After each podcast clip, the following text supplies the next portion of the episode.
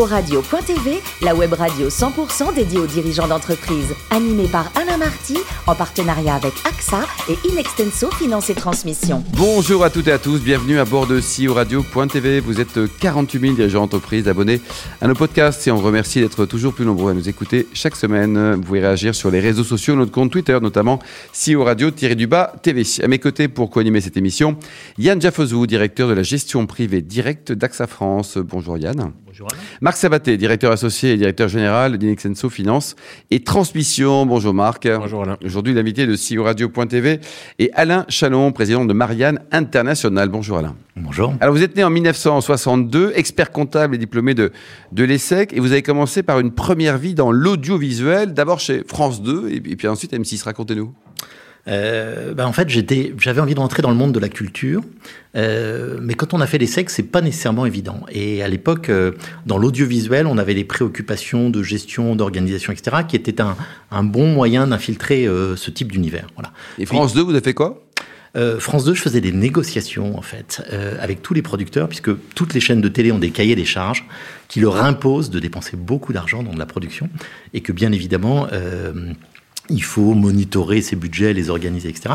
Euh, et une télé, c'est toujours très intéressant parce que ça diffuse 24 heures sur 24, donc ça fourmille de projets. Euh, donc c'était un bon endroit euh, pour globalement commencer à s'imprégner d'une réalité culturelle. Et M6 M6, c'était un peu différent parce qu'on était dans le, on était dans la sphère privée. Oui. Mais globalement, euh, M6 avait développé des formats originaux, était une chaise qui ne faisait pas exactement la même chose que les autres à l'époque. Euh, et donc, c'était un point d'observation intéressant également. Alors ensuite, vous allez embrasser non pas Marc Sabaté, mais son métier, les fusions-acquisitions. Exactement. Et puis un jour, pof, vous changez de décor, vous Voilà. passez de l'autre côté de la barrière, vous allez acheter une boîte. le, piv- le, le modèle pivote. Voilà. Euh, effectivement, après cette période en communication, moi j'ai eu un parcours dans, le, dans la fusion-acquisition, euh, dans, une, dans une fonction où en clair mon métier était d'aider des entreprises ou des groupes soit à acheter, soit à vendre des cibles.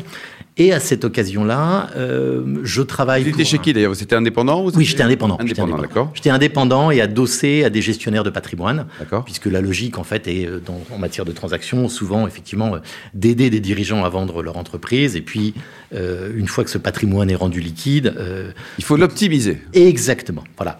Et à cette occasion-là, je travaille pour le groupe Elior, qui, euh, vendant des prestations de restauration collective à des patrons de services généraux, euh, me dit, bah tiens, nous on aimerait bien se développer dans l'accueil, est-ce que tu peux nous y aider? Donc je prends donc mon bâton de pèlerin, je regarde le marché et j'identifie une cible, toute petite à l'époque, qui s'appelle Marianne International, que je leur présente, euh, mais qui était trop petite par rapport à leur scope et à leurs Elle faisait combien de chiffre d'affaires la Elle boîte faisait un million et demi. D'accord. Voilà.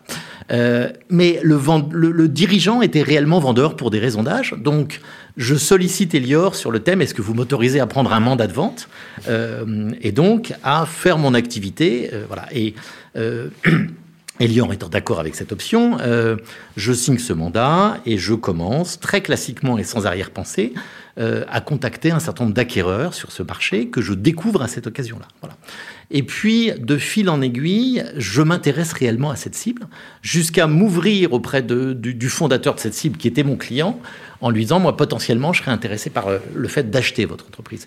Ce qui l'a totalement surpris, puisque à l'époque, euh, il me voyait juste comme étant euh, son Oui, conseil.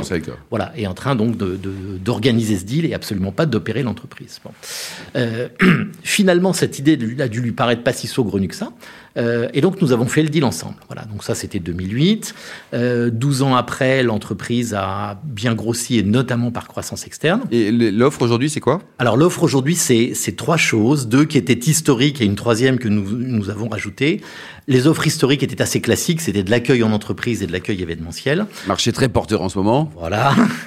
Ce que nous avons, retenu- ce que nous avons rajouté, c'est une branche dans les institutions culturelles. D'accord. Ça, c'est aussi compliqué en ce moment. Voilà, c'est aussi compliqué, mais ça, en revanche, c'est relativement porteur parce que, contrairement à ce que bon nombre de gens croient, aujourd'hui, une institution culturelle, son métier, ça n'est pas euh, d'engager des gens pour gérer l'accueil, la billetterie, la médiation, un certain nombre de fonctions support. Son métier, c'est de concevoir des expositions, de les marketer euh, et en clair de, de s'adresser à des publics, puisqu'une institution culturelle considère qu'elle n'a non pas un public, mais des publics.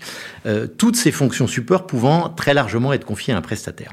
Donc on est rentré honnêtement un petit peu par hasard dans ce, dans ce secteur et aujourd'hui on a la chance de travailler pour un certain nombre d'institutions culturelles, qu'elles soient parisienne ou, euh, ou en région, qu'elle soit privée ou qu'elle soit publique. Donc on a rajouté cette première brique et on vient d'en rajouter une seconde très récemment, puisqu'en fait on a fait une, une opération de build-up au, mois de, au mois de novembre euh, à Lyon avec un nouveau métier qui est celui de la conciergerie d'entreprise. Et alors, comment vous avez fait pour acheter votre première boîte Vous avez des sous de côté? Parce que en j'avais, ça? J'avais un petit peu de sous. Combien vous l'avez payé? Euh, un million. Un million. Bon, un million, c'est quand même des sous, quoi. Un, million, d'euros, nous sommes d'accord. Hein. Pardon? D'euros. Un million d'euros. oui, euh, bah, j'avais un petit peu de sous, puis j'ai été voir un banquier. Mais je n'ai pas été le voir seul, parce que je me suis remis dans la position qui était la mienne il y a quelques, enfin, peu de temps avant, quand moi j'étais conseil, et je me suis dit que j'aurais certainement besoin moi-même d'un conseil. Donc je suis allé tirer un, confrère par la, par la manche qui m'a aidé et qui m'aide toujours d'ailleurs dans toutes les transactions. Et là, il vous prend des honoraires comme ça, vous êtes Et il me prend des honoraires, je les paye bien Oh là là, c'est bon ça. Yann Oui, euh, vous le disiez, hein, l'accueil physique en entreprise et dans les musées est compliqué en ce moment et a été restreint. Est-ce que la situation actuelle vous a permis de de créer de nouveaux business. Je pensais notamment justement à la partie conciergerie. Est-ce que mm. c'est une activité qui, s'est beaucoup développée ou vous avez trouvé des nouveaux, euh, nouveaux créneaux par rapport à ça? Alors, la conciergerie aujourd'hui, elle est opérée par la, cible qu'on a achetée à Lyon, hein, qui est euh, une très belle agence qui s'appelle Jour de Printemps, qui a une vingtaine de sites en, région lyonnaise. Donc, notre projet aujourd'hui est d'exporter cette, euh, cette expertise maintenant sur le marché en Ile-de-France. Il est clair que la conjoncture aujourd'hui est peu favorable, tout simplement parce que aujourd'hui, dans les entreprises, il y a peu de monde. Euh, on sait bien que la réalité, elle est faite de télétravail et de temps, euh, et de temps en entreprise, aujourd'hui dans une moindre quantité. En revanche, ce qu'on voit très clairement émerger, c'est que aujourd'hui les usages sont en train de se modifier, que les employeurs sont en train de chercher ce qui pourrait faire revenir les gens en entreprise et qu'aujourd'hui, la simple perspective d'offrir un bureau aux gens n'est pas suffisante. Mmh. Les gens, quand ils viennent en entreprise aujourd'hui, il leur faut du partage, il leur faut quasiment une expérience, comme on parle d'une expérience client en magasin. Euh, et donc, la conciergerie n'est pas la seule chose à ce titre, mais peut très largement participer de ce de ce mouvement. Et puis après, on sait aussi qu'il y a une lame de fond autour de tout ce qui est QVT, c'est-à-dire qualité de vie au travail. Et la conciergerie a pleinement, la, pleinement sa place dans ce type de dispositif. Yann? Vous êtes présent à Paris et maintenant à Lyon. Euh, vous avez dit que vous n'aviez pas forcément euh, de vocation à développer votre offre sur l'étranger. En revanche, est-ce que vous envisagez de, euh, de vous implanter dans d'autres villes françaises pour développer un business plus régional? Alors, on n'ira effectivement pas à l'étranger parce que l'accueil est un marché très local. et très domestique. il n'est pas exclu qu'on aille vers d'autres vers d'autres capitales régionales. On a déjà regardé des dossiers. Après, c'est tout simplement une question d'opportunité. Hmm. Et enfin, euh, vous êtes très impliqué dans l'insertion des, handicapés. Vous avez même euh, maintenant des référents handicap. Est-ce que vous pouvez nous expliquer le, le rôle et puis euh, l'implication de votre entreprise dans le handicap? Alors, le, point du RSE est effectivement central pour nous, sachant que on est dans un environnement relativement contraint parce que la spécificité de notre métier, c'est que finalement, nos salariés interviennent chez nos clients et non pas dans nos locaux. Bon. Pour autant, sur l'ensemble des marchés, on essaye de prendre euh, des engagements en matière d'insertion et les métiers qu'on fait, qui ont une technicité euh, pour certains relativement modeste, mais qui ont des, des attentes en matière de savoir-être, euh, sont des vrais vecteurs d'intégration et des vrais vecteurs d'insertion. Voilà. Donc, euh, il est relativement récent, effectivement, surtout justement dans les institutions culturelles où on est amené parfois à constituer des grosses équipes, parce que pour gérer un musée, il faut des fois une équipe de 30 à 40 personnes. Un musée, c'est ouvert 6 jours sur 7, enfin quand c'est ouvert en tout cas. Mmh. Ça a une nocturne, etc. Donc là, on constitue des équipes, euh, des équipes importantes. Et effectivement, euh, on a, au-delà des obligations légales, nommé des référents handicap de façon à accélérer cette politique, qui d'ailleurs est une politique qu'on travaille pas simplement sur le thème du handicap, mais plus, enfin, plus largement sur le thème de l'insertion, puisque on est par exemple partenaire de la fondation de, qui s'appelle Culture et Diversité, qui est la fondation de Marc Ladret de la Charnière. Donc euh, voilà, on, on, on essaye d'intégrer dans nos équipes euh, des stagiaires, des gens qui sont en insertion. On est partenaire également d'une petite association qui s'appelle Viens voir mon taf. Euh, qui est une association qui favorise l'insertion en entreprise de jeunes qui sont dans des milieux favorisés, qui n'ont pas toujours des réseaux suffisants bah, pour décrocher des stages en entreprise, puisqu'on sait qu'il y a quand même une, une notion de, de, réseau importante à cette occasion-là, et qu'on accueille, euh, le cas échéant, euh, à l'agence. Marc? Oui, vous avez vécu euh, le développement de votre entreprise euh, qui passait de 1 à presque 14 millions d'euros de chiffre d'affaires en 2020. C'est une très belle croissance fondée sur le développement et la croissance externe, parce qu'il y a eu pas mal d'acquisitions. Euh, justement, sur ce point-là, vous avez évoqué votre passé de conseil en fusion-acquisition. Donc, vous avez vécu de la croissance externe comme conseil, vous la vivez comme chef d'entreprise aujourd'hui. Est-ce que c'est très différent? Oui, c'est très très différent. Et d'ailleurs, une des opérations de croissance externe que, que j'ai conduite moi-même a failli mal se terminer euh, et, m'a amené un peu de modestie sur le, sur le sujet.